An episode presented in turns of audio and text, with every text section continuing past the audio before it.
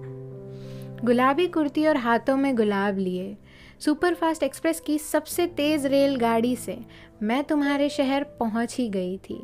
Rail से उतरते ही तुम मुझे रेलवे स्टेशन पर खड़े मुस्कुराते दिखे।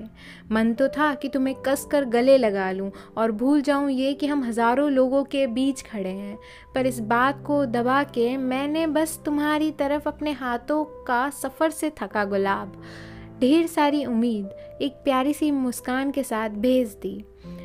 तुमने मुझे अपने शहर की सारी जगहों के बारे में बताना शुरू कर दिया, वो सारे किस्से और वो सारी जगहें जहाँ तुम मुझे ले जाना चाहते थे, वो सब मेरे कानों तक तो आ रहा था, पर मेरा सारा ध्यान तुम्हें सुनने से ज़्यादा तुम्हें मन भर कर देखने में था।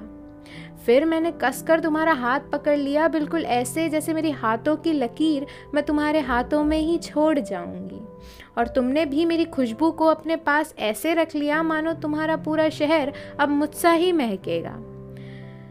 पर तुम और मैं, हम दोनों ये जानते हैं कि मैं अपने प्यार की ये रेल बस अपने ख्वाबों में ही चला सकती हूँ।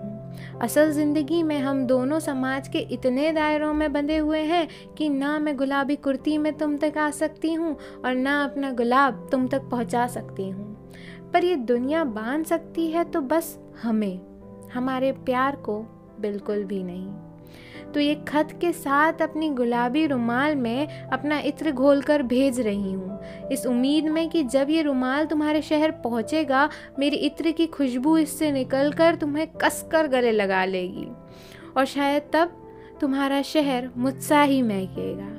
ये खत तुम्हें याद दिलाता रहेगा कि हमारे बीच की ये दूरियां बस समाज के उन खोखले दायरों की तरह है जो हमारे असीमित प्रेम को कभी नहीं रोक पाएंगी। मैं जानती हूँ मेरा ये प्रेम एक न एक दिन तुम्हें खींच लाएगा मेरे पास, मेरे शहर, और फिर तुम्हें मैं यहीं मिलूँगी, किसी रेलवे स्टेशन के बाहर तुम्हारे इंतज़ार में, गुलाबी कुर्ती और हाथों में गुलाब लिए, ढेर सारी उम्मीद और एक प्यारी सी मुस्कान के साथ। पर सुनो, अगर तुम नहीं भी आए मेरे शहर तो भी मुझे तुमसे कोई कंप्लेन नहीं होगी, क्योंकि तुम ही ने कहा था ना।